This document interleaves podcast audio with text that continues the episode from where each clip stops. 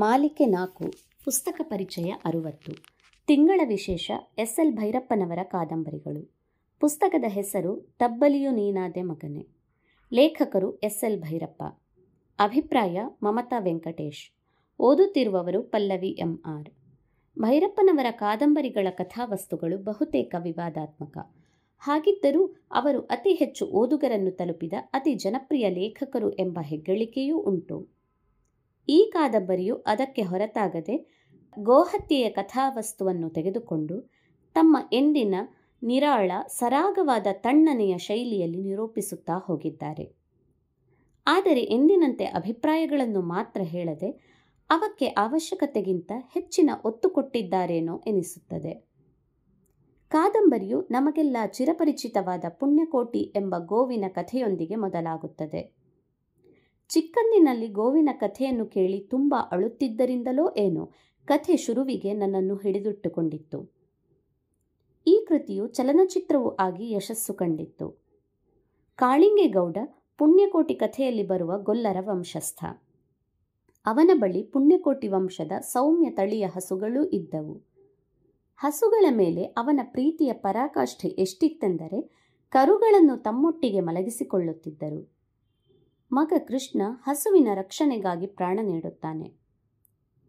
ಮುದ್ದಾದ ಮೊಮ್ಮಗ ಕಾಳಿಂಗ ತಾಯಿಯ ಹಾಲಿಲ್ಲದಿದ್ದಾಗ ನೇರವಾಗಿ ಹೋಗಿ ಪುಣ್ಯಕೋಟಿಯ ಕೆಚ್ಚಲಿಗೆ ಬಾಯಿ ಹಾಕಿ ಹಾಲು ಕುಡಿಯುತ್ತಾನೆ. ಕಾಳಿಂಗೇಗೌಡನ ಪ್ರಬಲ ವಿರೋಧದ ನಡುವೆಯೂ ಮೊಮ್ಮಗ ಕಾಳಿಂಗ ಜೋಯಿಸರ ಸಹಕಾರದಿಂದ ಓದನ್ನು ಮುಂದುವರಿಸುತ್ತಾನೆ. ಅವರ ಮನೆಯಲ್ಲಿ ಅವನ ಊಟ ನಡೆದು ಹೋಗುತ್ತದೆ. ನಂತರ ವಿದೇಶಕ್ಕೆ ಹೊರಟು ಹೋಗುತ್ತಾನೆ.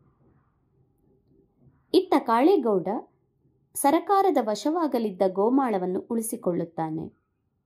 ತನ್ನ ಹೆಂಡತಿ ಹಾಗೂ ಮೂಕಿ ಸೊಸೆ ತಾಯಮ್ಮನ ಸಹಕಾರದಿಂದ ಪುಣ್ಯಕೋಟಿಯ ದೇವಾಲಯ ಮತ್ತು ಕಲ್ಯಾಣಿ ಒಂದನ್ನು ಕಟ್ಟಿಸುತ್ತಾನೆ. ರಸ್ತೆ ವಿಸ್ತರಣೆಯಲ್ಲಿ ಕೃಷ್ಣನ ಸಮಾಧಿ ಹಾಗೂ ಅವನು ಜೀವ ಉಳಿಸಿದ ಪುಣ್ಯಕೋಟಿಯ ತಳಿಯ ಸಮಾಧಿಯನ್ನು ಒಡೆದು ಹಾಕಿದ ಮೇಲೆ ಆ ಕೊರಗಿನಲ್ಲಿ ಗೌಡತಿ ಸಾಯುತ್ತಾಳೆ ಅದೇ ಕೊರಗಿನಲ್ಲಿ ಮಂಕಾಗಿ ಗೌಡನು ಹೆಂಡತಿಯನ್ನು ಹಿಂಬಾಲಿಸುತ್ತಾನೆ. ತಾತ ಸತ್ತ ಸುದ್ದಿ ತಿಳಿದು ಕಾಳಿಂಗ ದೇಶಕ್ಕೆ ವಾಪಸ್ಸಾಗುತ್ತಾನೆ.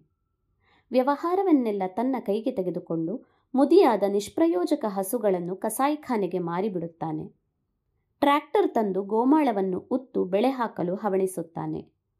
ದೇವಾಲಯದ ಕಲ್ಯಾಣಿಗೆ ಪಂಪ್ ಹಾಕಿ ಬೆಳೆಗೆ ನೀರುಣಿಸುತ್ತಾನೆ.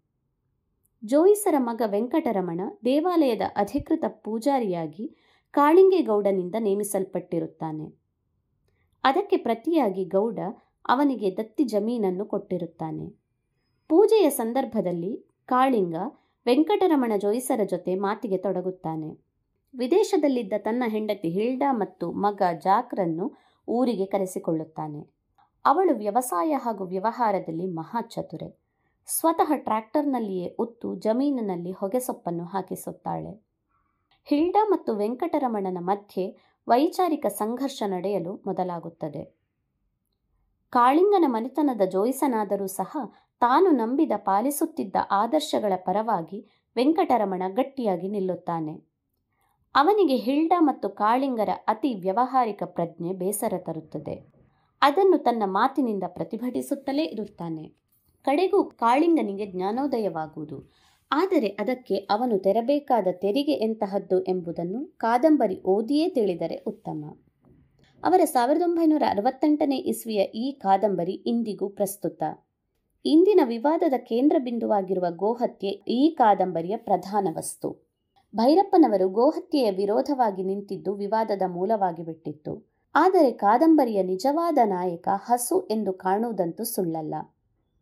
ವೆಂಕಟರಮಣ ಜೋಯಿಸರು ಗೋವಿನ ಪರವಾಗಿ ದಿಟ್ಟವಾಗಿ ಹೋರಾಟ ಮಾಡುವ ರೀತಿ ಬೆರಗಾಗಿಸುತ್ತದೆ. ಗೋವು ಮಾನವನ ಆಹಾರಕ್ಕಾಗಿ, ಹಾಲಿಗಾಗಿ ಎಂದು ಪ್ರತಿಪಾದಿಸುವ ಕಾಳಿಂಗ, ಮರಳಿ ತನ್ನ ತಾತನ ಧರ್ಮಶ್ರದ್ಧೆಗೆ ಶರಣಾಗುವುದು ನಮಗೆ ಬೆರಗು ಹಾಗೂ ನೆಮ್ಮದಿ ಮೂಡಿಸುತ್ತದೆ. ಇಲ್ಲಿ ತಬ್ಬಲಿಯಾಗುವುದು ಹಿಲ್ಡಾ ಕೊಂದ ಪುಣ್ಯಕೋಟಿ ಹಸುವಿನ ಕರುವೋ ದೇಶದಲ್ಲಿ ತನ್ನವರಿಲ್ಲದೆ ತನ್ನ ವಿಚಾರಗಳಿಗೆ ಕಾಳಿಂಗನನ್ನು ಸೇರಿಸಿ ಎಲ್ಲರ ವಿರೋಧಿಯಾಗುವುದರಿಂದ ಹಿಲ್ಡಳೋ ಅಥವಾ ತನ್ನ ವಿಚಾರ ಶ್ರದ್ಧೆಯ ದಿಕ್ಕನ್ನೇ ಬದಲಿಸಿಕೊಳ್ಳುವ ಕಾಳಿಂಗನೋ ಎಂಬ ಜಿಜ್ಞಾಸೆ ಮಾತ್ರ ನನ್ನಲ್ಲಿ ಉತ್ತರವಿಲ್ಲದ ಪ್ರಶ್ನೆಯಾಗಿ ನಿಂತಿದೆ.